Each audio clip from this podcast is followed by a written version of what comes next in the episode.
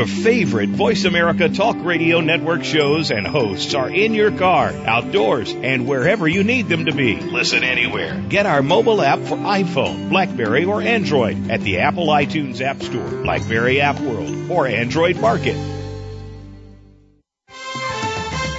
The following program is being brought to you on the Voice America Variety Channel. For more information about our network and to check our additional show hosts and topics of interest, please visit VoiceAmericaVariety.com. The Voice America Talk Radio Network is the worldwide leader in live Internet talk radio. Visit VoiceAmerica.com. The views and ideas expressed on the following program are strictly those of the host or guests and do not necessarily reflect the views and ideas held by the Voice America Talk Radio Network, its staff, and management. Good night. Welcome to the Kathryn Zox Show. This informative and entertaining show will start your mornings off on the right foot. Here's your host, Kathryn Zox, your social worker with the microphone. Good morning. Welcome to the Kathryn Zox Show. I'm Kathryn Zox, and you are listening to the Kathryn Zox Show on VoiceAmericaVariety.com and World Talk Radio. You can listen to us every Wednesdays from 10 to 11 live Eastern Time, and of course we archive the show so that you can listen to it anytime. Um, also, listen to my new show. It's not so new anymore, but that's Thursday mornings in Albany, New York on WCDB 90.9 FM uh, called The Social Workers. And uh, I co-host that show with another social worker, and that too is archived. That's 9 to 10 Eastern on Thursday mornings, and, it's also on the net. Well, today's show has a theme, I think, and the theme, not I think, the theme is responsibility. So I have two guests who are going to talk about responsibility, but in a very different way. And of course, that's the theme usually for the New Year's, taking on responsibility, making good choices. Uh, the first guest is Dr. Susan Albers, and we're going to be talking about her new book, But I Deserve This Chocolate, the 50 most common diet derailing excuses and how to outwit them very important topic, as, many or most of you probably know, and I'm quoting Dr. Richard Carmona, Surgeon General of the United States. Uh, the major, or one of the, not, I think the major crisis in America today is obesity. It's the fastest growing cause of disease and death in America, and it's completely preventable. Of course, that's if we make the right choices and take responsibility. My second guest is John Izzo, author, uh, and he's a PhD as well. He is, his new book is Stepping Up, How, and this is responsibility in general, how taking responsibility changes everything. But first guest is here, Dr. Susan Albers, author of But I Deserve This Chocolate. Welcome to the show, Susan. Thank you so much. Happy New Year. Happy New Year. Great to have you. And I, I guess I want to also mention that you've done, your work has been featured in Oprah Magazine, Prevention Magazine, Wall Street Journal, and that you blog for the Huffington, Huffington Post and Psychology Today, and you can get Susan at eat, eatingmindfully.com. All right, I've said enough. Let's talk about the book. Great. Yeah, so it's, you know, um, when people hear the, the topic and the title, the 50 most common diet derailing excuses, you know, what they usually say is they sort of laugh and say, well, there's 50 in the book and many of them sound familiar, but we have many, many more. And there's just an endless amount of reasons that we want to get started and we want to get going eating healthy, but our mind just kind of stands in the way. Yeah. So we want to eat healthy. You're saying that we have good intentions and we have good motivations, but somehow we aren't able to do it. What sta- what stands in the way? Why can't we make good choices about food? Or uh, and, chocolate? Boy, there's so many so many different reasons, and and we have to keep in mind that boy, we're you know we're fighting an uphill battle when clients come into my office and say, you know, I'm just struggling so much with eating in a mindful way, and they're really hard on themselves. I have to remind them that we live in this environment that is filled with fast food and good foods and comfort foods all over the place. So it's understandable that it's hard to eat in a mindful way. But in the book, what I really take a look at is what's going on in your mind and your responses to the food around you.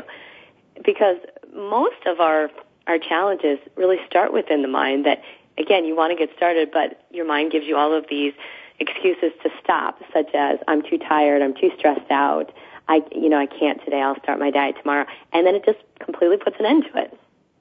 So this is part of the problem, and this is a perfect time to be talking about it because it's Happy New Year, it's January, and I mean, I'm making up a statistic, but you probably could say you know, 80% of, of the people that I know are saying, okay, now I'm going to go on a diet or I'm going to lose 10 pounds or I'm going to lose 20 pounds.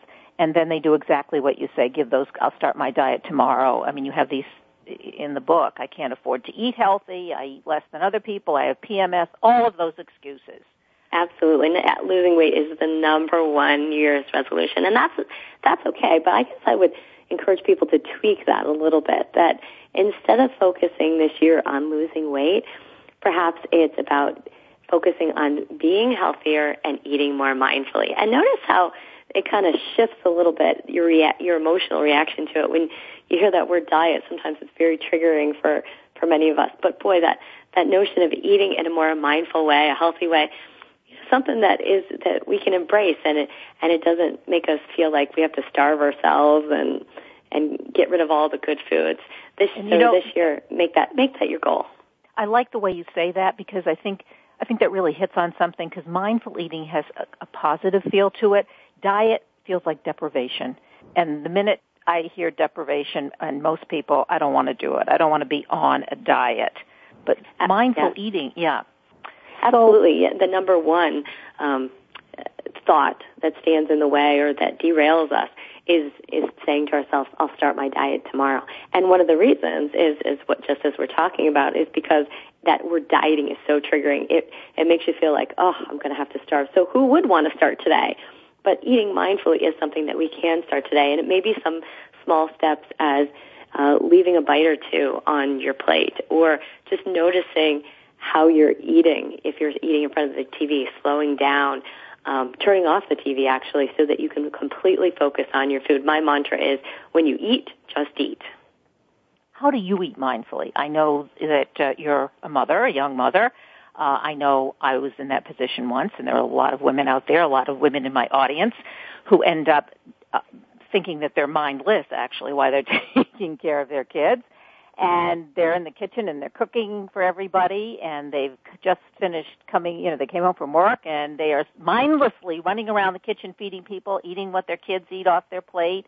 Uh you know that's not a and and then over you know a period of a few years they put on ten twenty thirty pounds yes i'll tell you it's such a challenge for women particularly mothers new mothers and in fact i wrote a whole blog article about this on psychology today about some tips for for new moms um, because they, you know, they are. They're kind of putting all of their energy in taking care of their kids, and and you lose focus of yourself. So some things that can be helpful for for moms in eating more mindfully is making sure that you're sitting down. I mean, how many times are moms kind of running around feeding this kid, that kid, and they're popping some food in their mouth here and there, and they completely lose track of how much they're eating. So if you're going to eat, make sure it's on a plate sitting down, even if you just eat, you know, in a minute or two, but just making sure that you're putting some focus onto it can be helpful. Also, role modeling for your kids. One one way that we eat very mindlessly is eating in the car. You know, we eat between this and that, and sometimes you you have to because you know you're on the run.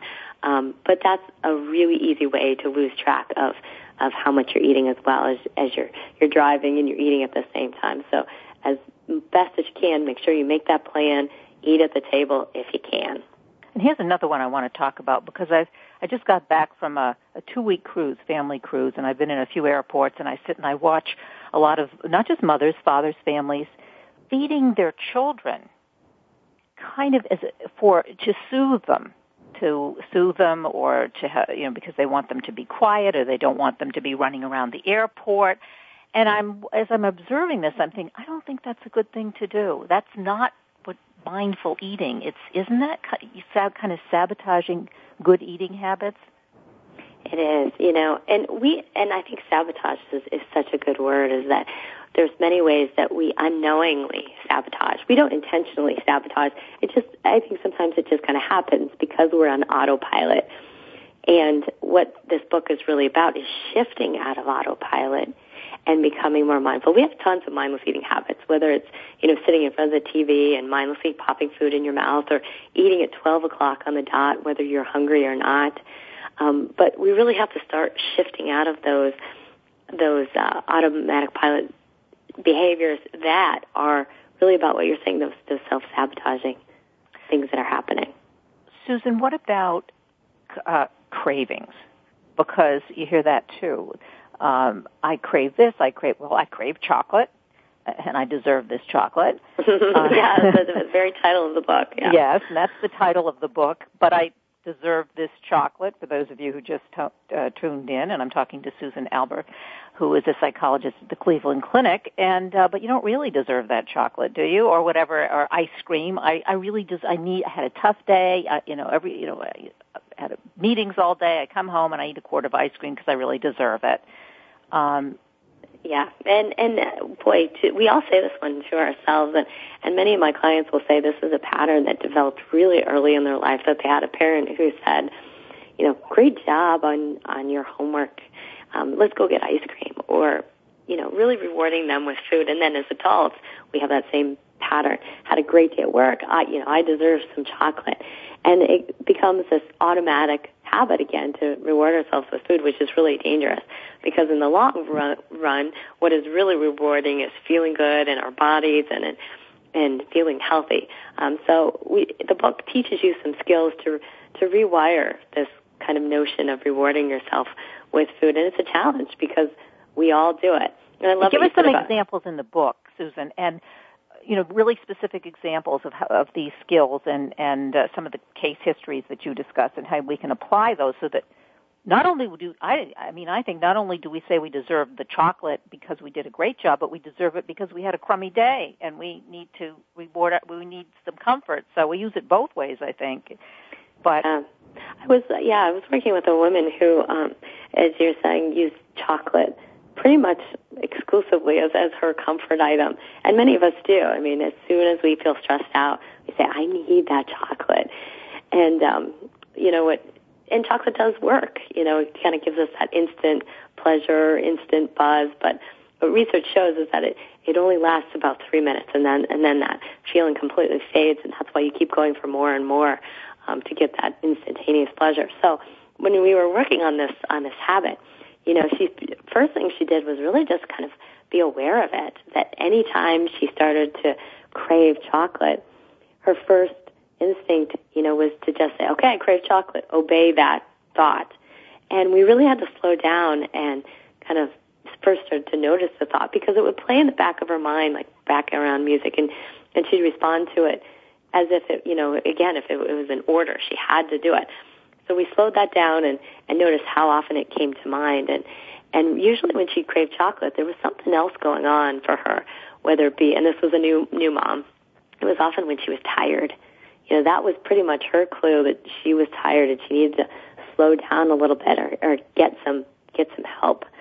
And, um, when, when that happened, you know, we, we had to find ways for her to reward herself, to comfort herself, in ways that were manageable that that when you have little kids. So maybe it was something like getting a hot cup of tea or um, taking a few minutes, uh, some deep breaths to calm to calm herself down, or taking a few minutes to herself.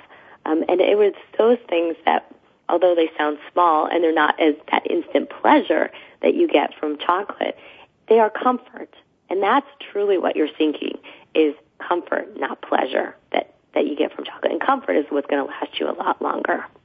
See, I think those are really important things. It's the small things that you have to do on a daily basis as you're describing it that's really important. I mean, I thought of another one that I used to use sometimes. Um, you know, when I you're, you're sitting there and you're tired and you're with the kids, or um, or even at work and you want to pop that chocolate bar. I mean, you can remove yourself from the scene as well, if possible, especially if you're home. Maybe step outside uh, maybe get in the car and, and go and do something else if you can.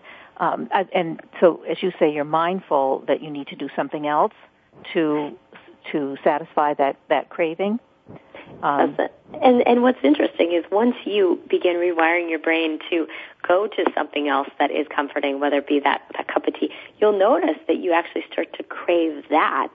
That you you'll notice yourself having that craving for that nice hot soothing cup of tea instead of the chocolate. And it's amazing because sometimes you don't believe that that can actually happen, but it does. And one of the one of the excuses in the book are, um, relates to why try because it's not going to change anyway. That's a thought that talks us out of it, and that's one that's really about fear. You know, and I think I, I have to mention that because this is something that stands in the way for so many people that they're afraid that this really can't change. You know, that it's, that's been so challenging. They've had many different failures with diets. And if this sounds like you, begin by just kind of visualizing yourself having some success and making these changes that you don't have to actually do them, but you have to kind of get build your confidence as this is something that you can do. And yet, if you can't see it in your mind, it's not going to happen. Susan, does it also work?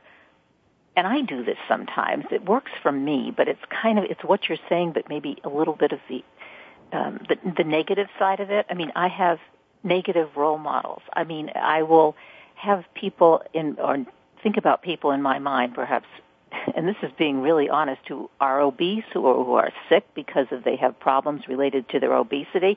So if I want to or feel myself overeating, I'll think about that. You know, you talk about mindful eating, and it prevents me from overeating. Mm-hmm.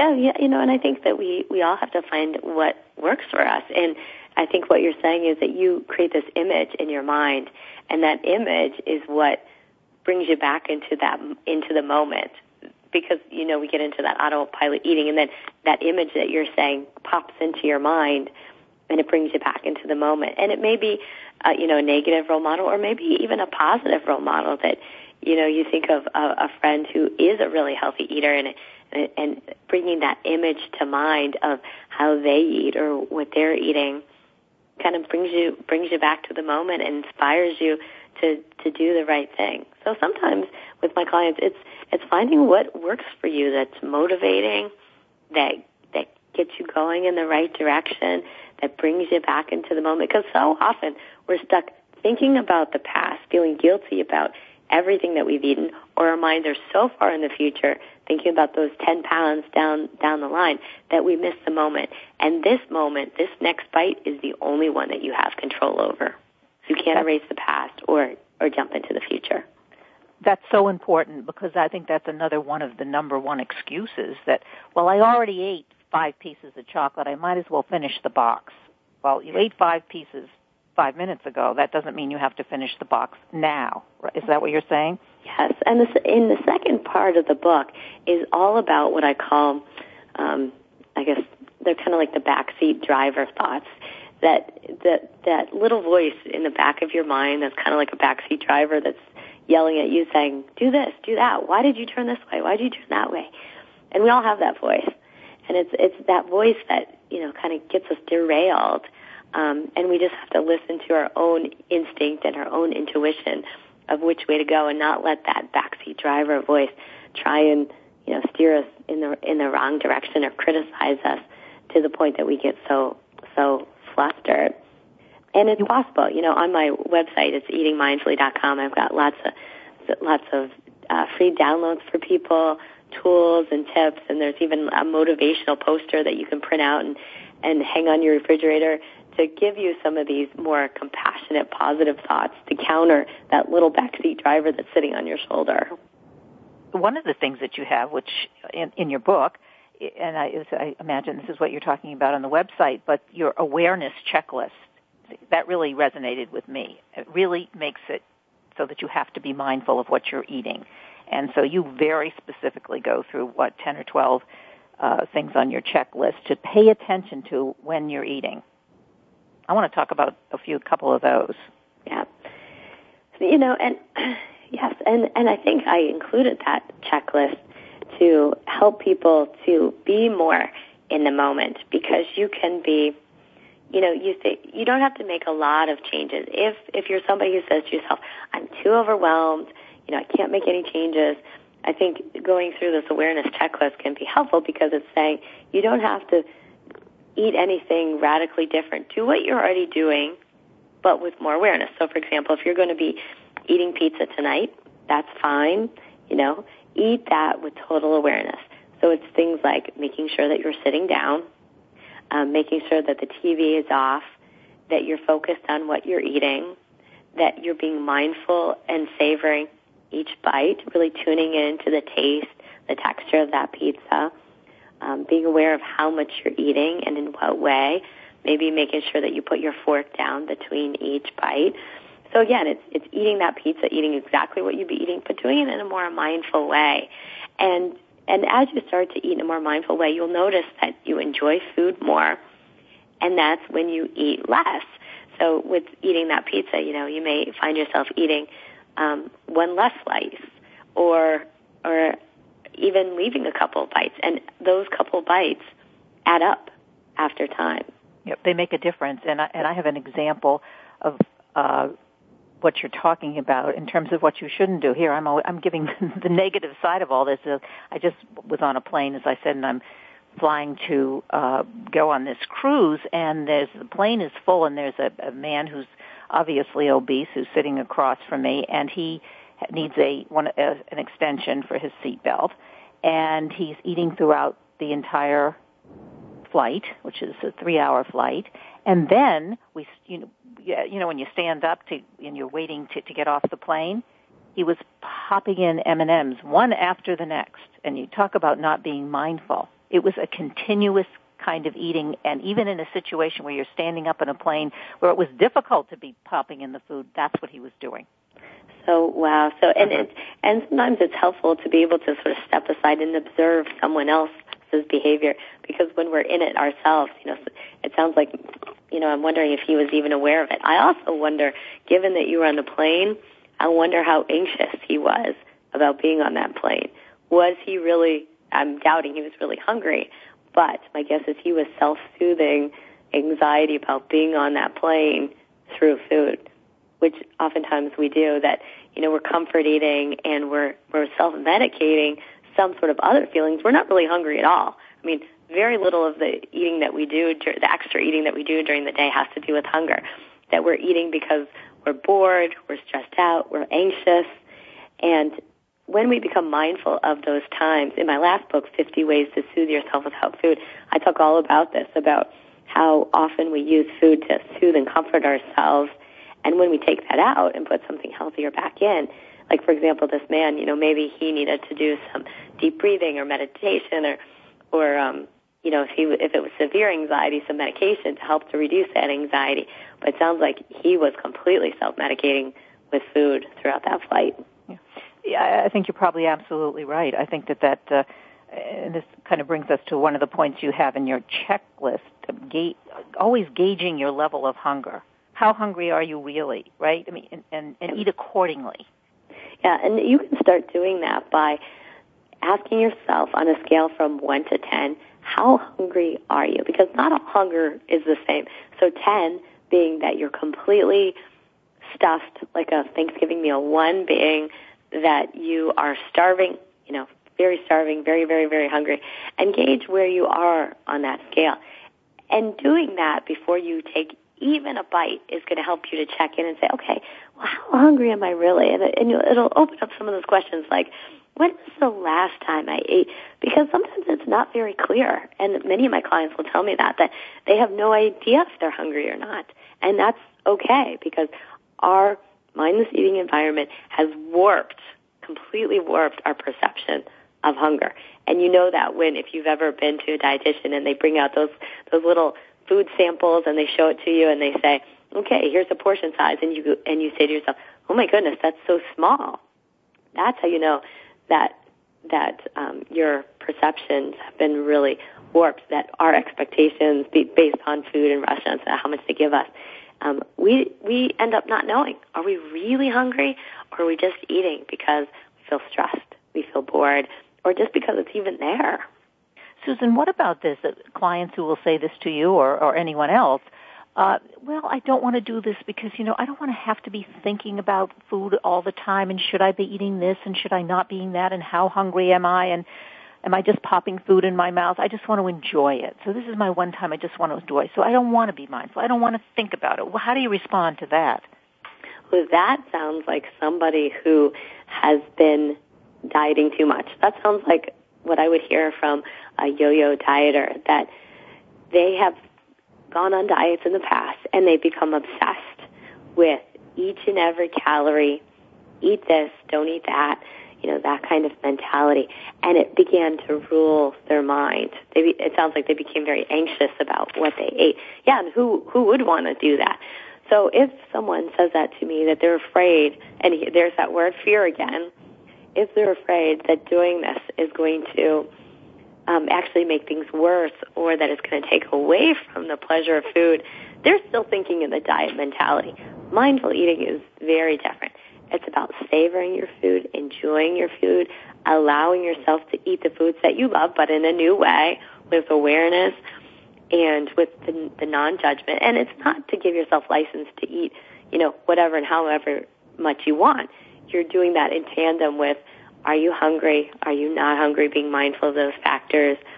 Um, even the taste of food. You know, um, sometimes when we eat chocolate, our minds are on to the next piece of chocolate before we even finish the one that we have. We're thinking the next one is going to make me happy and not even really tasting, enjoying the chocolate that we have in our mouths. In my workshop um, that I do with people, it's a mindful eating workshop. I teach people how to eat chocolate in a mindful way of as they're picking up the chocolate, opening up the foil, listening to the crinkle of that foil as they open it, putting it up to their nose, really smelling it. And how often do we do that? I mean, usually we're sort of just unwrapping it as quickly as we can and and uh, and putting it in our mouth. But as you slow down that process, you begin to enjoy it and savor it, and it doesn't cause obsessiveness. We're really talking about being much more aware without the hypervigilance. And as you describe it, you're talking about being much more sensual about your eating and enjoying it. I have one last comment. We have two more minutes left, so I just want to say I, I have a friend, uh, a man who has lost about 30 pounds, and he practices mindful meditation. And in, he talked about how he was able to do it. And one of the sort of a mantra that he kept in mind was he said, "I'm not dieting. I'm I'm I am being mindful, and I." The I don't know what you would call it. Uh, the vision is I'm going to live my life as a thin man. I am going to, and that's kind of the overall uh, umbrella to how he eats. I'm going. That's it. I'm going to live my life as a thin man, and then how you do it mindfully, as you describe in your book, which I want to mention again.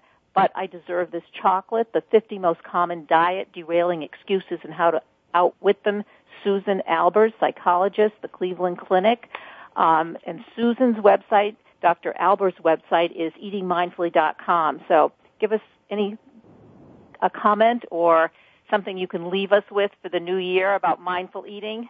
Well, you, you, I think you hit the nail on the head about that it's helpful to have a mantra and keeping that mantra in your mind and when you're struggling bringing it to mind my mantra that i use and you know that i encourage other people to use if it fits for them is eat drink and be mindful i love it so, great thanks yeah. so much for being on the show this morning Thank you so much. It's a pleasure. And, and like I said, eat, drink, and be mindful. Yeah, eat, drink, and be mindful. Dr. Susan Albers, but I deserve this chocolate. Uh, we're going to take a short break right now, but coming up next is the author of Stepping Up, How Taking Responsibility Changes Everything, which it does, uh, John Izzo, and he also is a psychologist PhD. I'm Kathryn Zox. I'm your social worker with a microphone, and you're listening to VoiceAmericaVariety.com and World Talk Radio. We'll be back in a minute.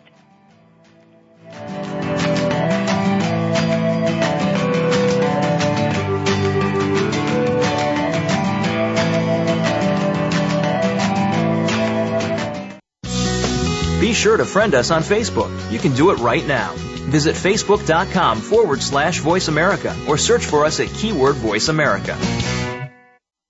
Do you need directions to solid financial future? If so, the Money Answer Show with Jordan Goodman will provide you with a roadmap to making smart money decisions in every area of your personal finances. Join Jordan every Monday at 12 p.m. Pacific Standard Time, 3 p.m. Eastern for the Money Answer Show on the Voice America Business Channel. Learn how and where to get the best deals on mortgages, cars, and insurance. Find out the best ways to save for college and retirement. Get out of debt, improve your credit rating, and save on your taxes. The Money Answer Show with Jordan Goodman will provide you with great tips on investment opportunities in real estate, stocks, annuities, and other investment vehicles. That's the Money Answer Show with Jordan Goodman on the Voice America Business Channel every Monday at 12 p.m. Pacific Standard Time. Tune in every Tuesday at 8 a.m. Pacific time for the Growth Strategist with Eldonna Ambler. On the show, Eldonna and some of today's top business professionals will discuss some of today's most pressing business issues that hold you, the business owner, back. Eldonna will also give you 21 ways to grow with her list of growth strategies. Grow smart, grow profit, and grow your business with Eldonna Ambler and the Growth Strategist every Tuesday at 8 a.m. Pacific Time, right here on the Bottom Line in Business Talk, Voice America Business. Now there's a new destination for video content, voiceamerica.tv, just like our radio channels and so much more. Voice America Variety, Health and Wellness, Business, Sports, Green Talk, Power Up Motorsports, and Seventh Wave Network now have their own video channel components. Plus, check out exclusive programming, including movies, music, educational courses, science and history, current events, and short features. High definition, premier quality programs available 24-7. VoiceAmerica.tv. If you think you've seen online TV like this before, let us surprise you. If you're a golf enthusiast and looking for some great golf properties in the desert southwest, you'll want to make the Golf Realty Network your weekly stop. Hosted by Jane and Al Anderson, the Golf Realty Network is all about living where you play on the golf side. You'll hear from the course pros and vendors, while the real estate side will bring you the top agents and brokers who know how to market or find your golf community home. Tune in to the Golf Realty Network, Wednesdays at 8 a.m. Pacific, 11 a.m. Eastern on Voice America Variety, and rebroadcast weekly on Voice America Sports. Stimulating talk gets those synapses in the brain firing really fast. All the time. The number one internet talk station where your opinion counts. VoiceAmerica.com. You're listening to The Kathryn Zox Show. If you would like to join our conversation this morning, call now. The toll free number is 866 472 5788. That number again is 866 472 5788. We're back. I'm Kathryn Zox, your social worker with a microphone. You're listening to VoiceAmericaVariety.com and World Talk Radio. Listen to us every Wednesdays live from 10 to 11, and then we archive the, archive the show. And as I said earlier on in the show, kind of, I think the theme of this show is responsibility. And here to talk to us about that and his new book is John Izzo. Izzo. He is a PhD, a psychologist, stepping up, how taking responsibility changes everything. He's also an inspirational leader, besides being an author, a community leader, and hosted a five-hour biography channel TV series. But uh, responsibility, uh, John says and argues that almost every problem can be solved if each of us looks to ourselves to be the agent of change rather than waiting for someone to do it for us. And he shows and points out in his book, and this is what we're going to talk about today, that one person really does matter a lot. Welcome to the show. Nice to have you on this morning, John. Kevin, great to be here. All right, so taking responsibility, I can't, I, re, I totally agree with you, and I think that's one of the problems today with a lot of the issues that we have in this country, not taking responsibility for ourselves, making good choices, either as individuals, in the community, worldwide. So how do you want to start? What do you want to talk about initially as uh, each one of us being individuals who have the opportunity to be an agent of change? Uh, what does that you know, I guess, us? I guess the first thing that, that I want to say uh, is the most important thing is that this book and this idea of responsibility, stepping up and taking responsibility, is not a, a parental finger wagging at you saying, you dullard, you dodo, step up because because you're, you're not taking responsibility. It's actually very different. What it is is an incredibly empowering idea. That if we ask the question, what can I do about whatever it is that concerns you, is bothering you, is happening in your life or in the world, and you take action on what you can do, you'll be happier, more successful, and healthier, and make a bigger difference than if you stop and wait for what someone else is going to do. Whether it's in a relationship and you want your partner to change and instead you say what I can do. If you're concerned about how things are at work or your career and instead of saying what will someone else do for me, what can I do? If you're concerned about global warming or poverty and you say what can I do? It's incredibly empowering and it begins to change the picture. And in fact, it's the way the world changes anyway. So that that's where I'd like to begin is by saying this is not a finger wagging at you. It's because you'll actually be happier, more successful, and the world will be a better place if you say, "What can I do?" instead of what someone else should do. I mean, that it it sounds so.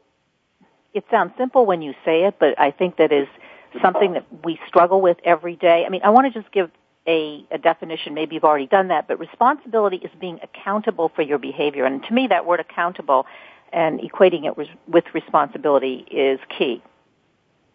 Yeah, you know, I think it's uh, it, it really begins um, when you you look in the mirror, you know, and you say, you know, hey, you know, what can I do about this? How am I contributing to this? You know, one of the examples I give in the book is you know, let's say, uh, and and you know, I like uh, one of the things I like about this idea of stepping up and taking responsibility is it's true at every fractal level. So it's true for yourself as an individual, all the way up to the whole society. But let's take you know an individual perspective. You know, so you know, I always I use the example in the book of uh, even though I'm a business person, I feel like I'm not naturally a good networker.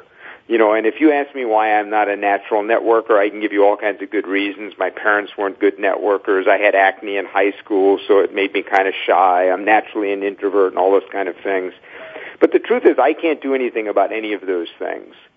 But but I can learn to be a better networker. I can put myself in a position to learn more. I can stretch myself and I can't do anything about those excuses. If my partner is is not being romantic. I can't make them be romantic, but I can be more romantic.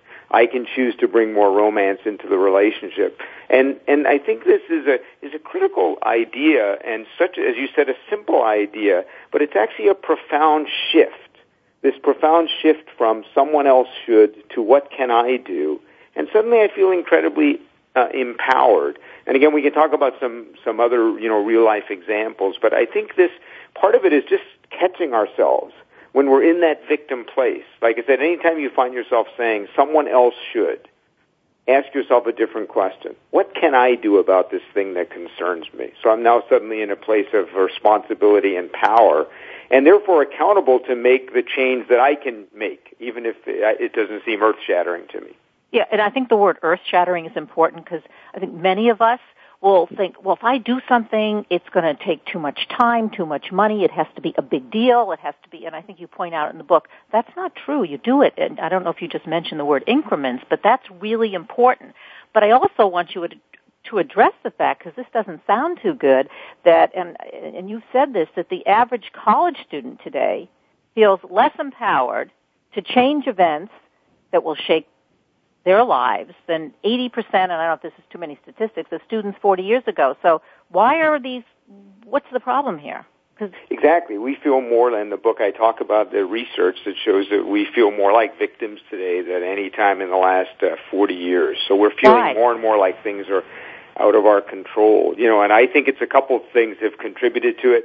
I think the the problems we face now seem so daunting, whether it's you know global warming or poverty or you know the economic collapse. It seems like these things are so large. I think even you know the um, the the Occupy movement to me was such a fascinating example of I think people feeling so disempowered in a way they just felt they had to do something you know about these big things around them.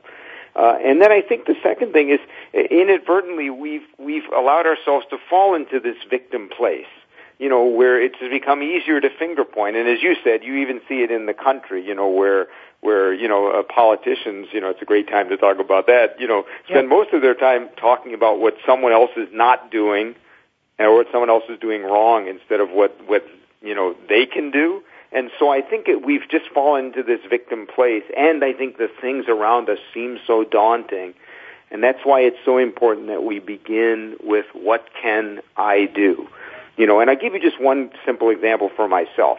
Um, I've been a conservationist all my life. One of the things that concerns me is all the garbage that's, that goes into the oceans. You know, it's choking wildlife in the South Pacific and islands thousands of miles from continents. Huge problem. And what can I do about that? Well, one of the things I've done is I've sort of uh, taken a pledge where I've where I have no plastic shopping bags, no plastic water bottles, no plastic straws. Uh, I decided to start a movement, which we're launching in a few weeks, to get millions of people to take that simple pledge. I don't know how many people will take it. Maybe only a thousand will, or ten thousand. But by me taking that pledge, I suddenly felt powerful. Some small thing that I could do that would contribute to a problem that I care about. And and again, now instead of feeling like a giant victim, I feel like, well, I did something. Maybe it's a small thing. And we forget the power of aggregate influence. I talk about that in the book. We think, well, what does it matter if I do this thing? But we forget if millions and millions of people make those simple steps, the aggregate influence is huge. So in the way the world can't change without us, but it can't change, it can't change because we change, but it can't change without us changing. Yeah, I think that's so true, and I think that we lose we lose sight of the power we have in, in the way that you're describing it. I mean, I've, I've tried, and just on a personal level, and not on the level that you're doing it, but I won't use chemical products in my house and, and cleaning products a very small thing, but then I talk to people about it and I talk to friends about it and then they begin to do it and that's what you're talking about, you know, the whole aggregate response, and that's really critical. And we do make a difference. We do make a exactly. difference. You know, there's two concepts, Kathryn, I talk about in the book that I think are so relevant because we we surveyed people for the when, when I wrote Stepping Up, we we we surveyed people. Why don't you step up? Number one reason. I'm only one person. It won't matter if I step up. Almost 60% of the people said that was the number one reason they didn't step up. So there's two concepts I talk about in the book that are so critical. One is this idea of aggregate influence that we think my one action doesn't matter. And, and, and this is true, by the way, in everything. Morale in my workplace is maybe kind of lousy. Everyone's complaining all the time. I can start talking about what's working. I can start being a solution person, not a complainer. And the aggregate influence of one person doing that and then another is huge. The second is what I call the responsibility ripple, which is that when we act and step up, what happens is it challenges others to step up. So again, if I'm in a relationship, I start being more romantic or kind, pretty good chance my partner will catch that, that virus. If I in a workplace stop complaining and start talking about solutions, it starts to be contagious. If I start picking up litter on the street, people notice it. Or if I stop using chemicals and tell my friends, they say, well, maybe I should do that. And so we forget how powerful we really are. John, you mentioned that uh, you you know when you were interviewing these people, you you know sixty percent of the people said, "Well, I there's nothing I can do. I won't make a difference." So you're asking people why they don't step up. When you ask those people, whether on a big scale or a small scale, why they did step up, what did they have to say? Great question, because what I tried to do for, for stepping up was to go out and find stories of ordinary people who saw a need and decided they could do something about it, you know, whether it was in work or in their community. So I tried to dissect that, and, and in the book there's great stories, you know, um, you know, uh, and we'll, we can talk about some of them. Yeah, but, we you know, talk about one things. story because you know it's always okay, here's one effective. great story. Okay. Uh, th- three women, um, uh, ordinary women, you know, ordinary people from Colorado. Uh, six years ago at New Year's, they set an intention. We'd like to do something for the world this year. We don't know what it is. We just would like to do something for the world this year, not for ourselves. Later that spring, they're, they're, they had to happen to make a trip to Uganda, to Africa, uh, and they're they're in a refugee camp in Kampala. They meet these women who are in incredible poverty, working in a rock quarry for a dollar a day. They uh, they're they're HIV positive, um, and they show these three women some beads, jewelry that they make out of recycled paper. They're beautiful beads, but they say the problem is we have no one to buy these. They buy a few beads from the women. They go back to Colorado thinking, you know, we should do something to help these women, but we don't we don't have any retail experience. We've never sold beads. They just start showing the beads to their friends. They have a party and sell some of them and send the money back to uh, the the women in Uganda. And they realize that people love this these stories and feel so good about helping these women. I'll make a long story short. No retail experience, no sales experience. They start having bead parties all over America, then Europe and Canada. Now, six years later, they have helped 8,000 women start their own businesses in Uganda, have literally thousands of families have been stabilized and gotten out of poverty. They have a staff now of 150 people, all Ugandans in Kampala, all because three women just set an intention and just as, as and, and, and on our website, steppingupforchange.com, uh, you can actually see videos of six or seven of the people that are featured in the book. So to me, that's a great example. They were so That's a concerned about poverty. example. What can we do? They did something. That is a great example. Now I want to bring it home because you give another example that you can do it right here in your own backyard because this one about the two high school students who stood up to a bully and started a pink shirt day movement. Yeah, great story. Great Yeah. story. Um, you know, two high school students uh, five years ago, uh, seniors. Uh, that day, a young uh, freshman. It's his first day of school, his first week in the community. He goes to school. He's wearing a pink T-shirt, and he gets bullied incredibly all day long by three bullies. Punched. Said, "Look, you wear that pink shirt ever again, we're going to beat the you know ever loving crap out of you." Uh, called him a fag, called him a gay. It turns out, by the way, he as that wouldn't be a reason, of course, to get beat up or bullied, but he wasn't a homosexual uh, anyway, even though that's what they were accusing him of. He actually wore the pink T-shirt because his mother was a breast cancer survivor, and his first day of school, he wanted to wear this. So at the end of the day, two seniors, Travis and David, hear about this on their way home from school. And Travis says to David, you know, we've been in this school for four years, we've seen bullying, but we've never done anything. We should do something before we leave. And he says, I have an idea. Let's go out and buy as many pink t-shirts and tank tops as we can, get a hold of as many friends as we can, and let's see tomorrow if we can create a sea of pink. When they came in the next day, not only were they able to give out their 50 pink t-shirts and tank tops, but 280 of the 350 students in the school showed up wearing pink, many head to toe. The bully saw the sea of pink through a garbage can in the cafeteria, but was never heard from in terms of bullying the rest of the year. Now there are pink shirt days in 21 countries all over the world because two high school seniors, instead of saying someone else should do something, said, I wonder what we could do. And they were just ordinary kids. I love, if you go again to our, the website, steppingupforchange.com, you can actually see me tell that story and see a picture of these two kids. And what I love about them is they're geeks themselves, but they decided to step up and do something. And that's a great story. That is, that's a story that, ha- well, obviously, and you are telling the story uh, online, but in high schools and middle schools and elementary schools all over, because that's one way to prevent bullying or to stop bullying. Um, I'm, I'm sure that you've had a great. Well, I'll ask you. What kind of response have you had from the schools? Oh, it's it's it's great. You know, I think this.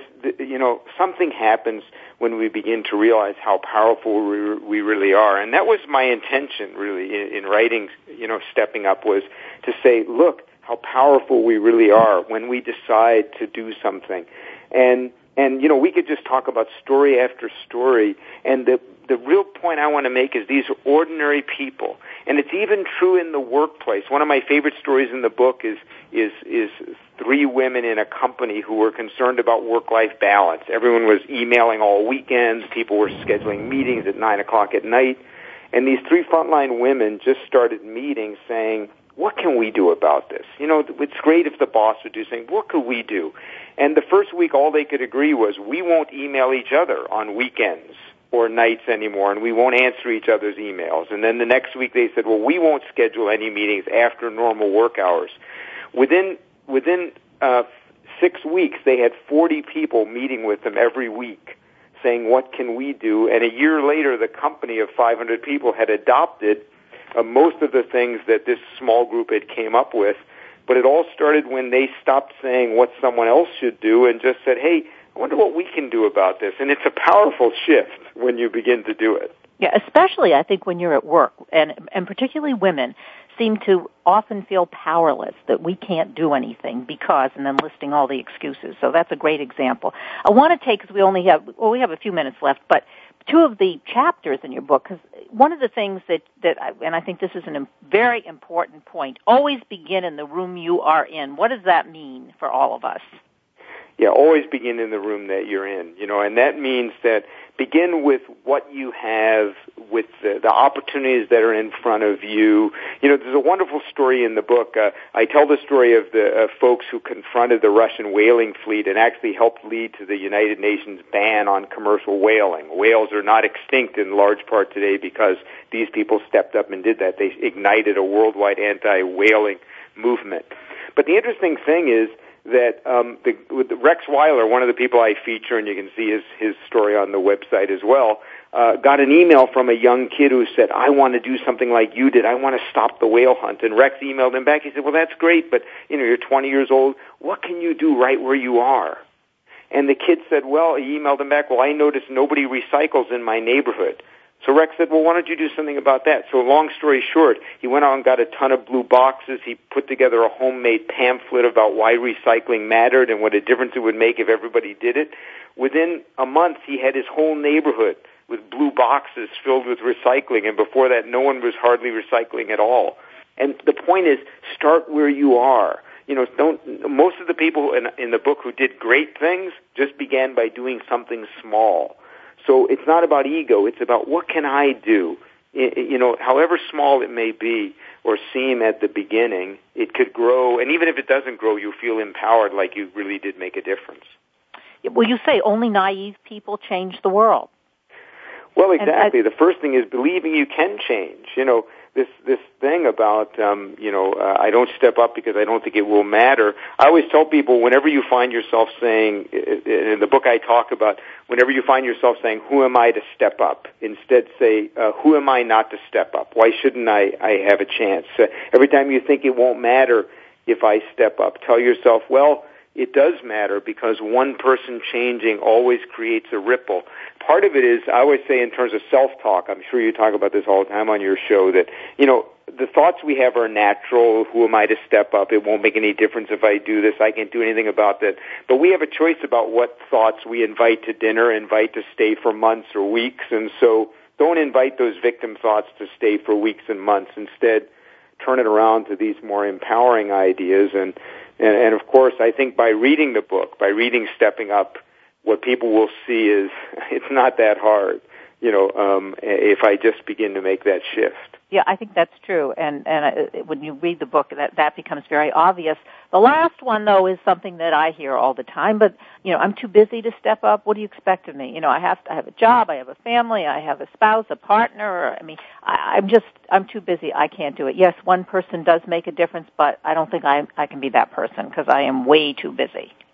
Yeah, and you know, and and I think uh, it's really true. And uh, again, uh, you know, uh, stories in the book that illustrate what happens. Sometimes it doesn't have to take a lot of our time. Sometimes it's just a small step.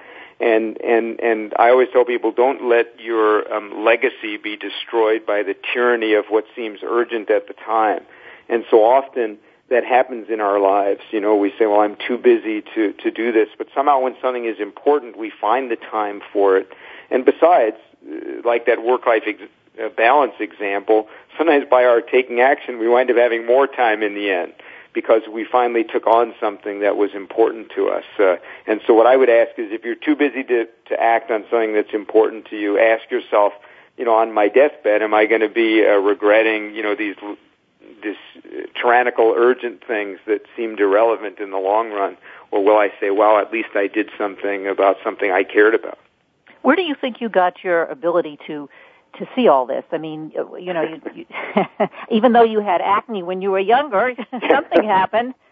Well, you know, a couple of things. One is I think uh, uh, my my my mother was an incredible uh, person who had a deep spirit and taught me from when I was really young. Make a difference in the world. That's why you're here.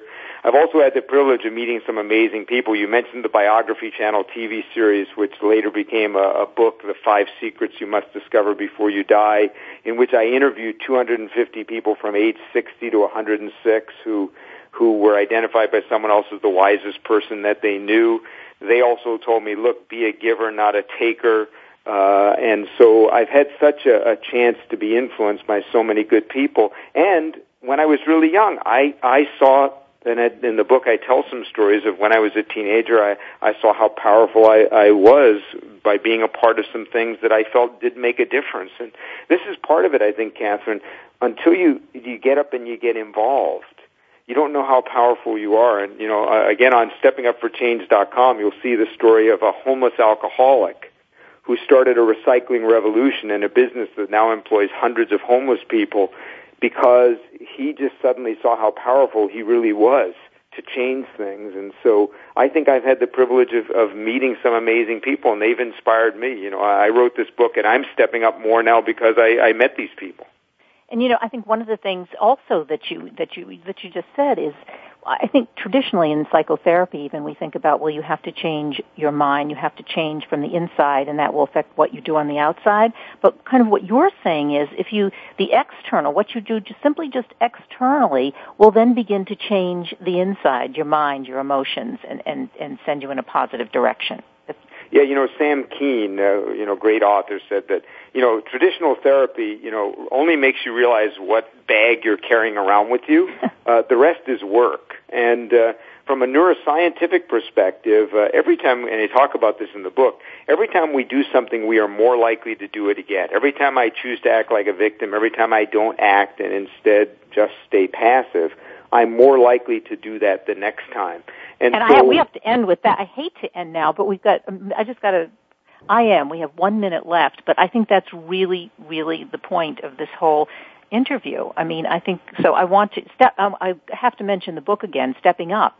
How Taking Responsibility Changes Everything, John Izzo, PhD, and the website steppingupforchange.com. Did I get it all in? You got it in steppingupforchange.com and and uh, get the book. It'll it'll change your life, and more importantly, get out today and just step up and say, "What can I do?" It, it'll change your whole perspective. Thanks so much for being on the show this morning, John. Thank you so much, and keep on doing your good work. Okay, great. I'm Kathryn Zox, your social worker with a microphone. You've been listening to VoiceAmericaVariety.com and World Talk Radio. Listen to us every Wednesday morning, 10 o'clock Eastern. And uh, if you can't get a chance to listen to us live, then listen to our archives. Uh, have a great week, and we'll see you next Wednesday.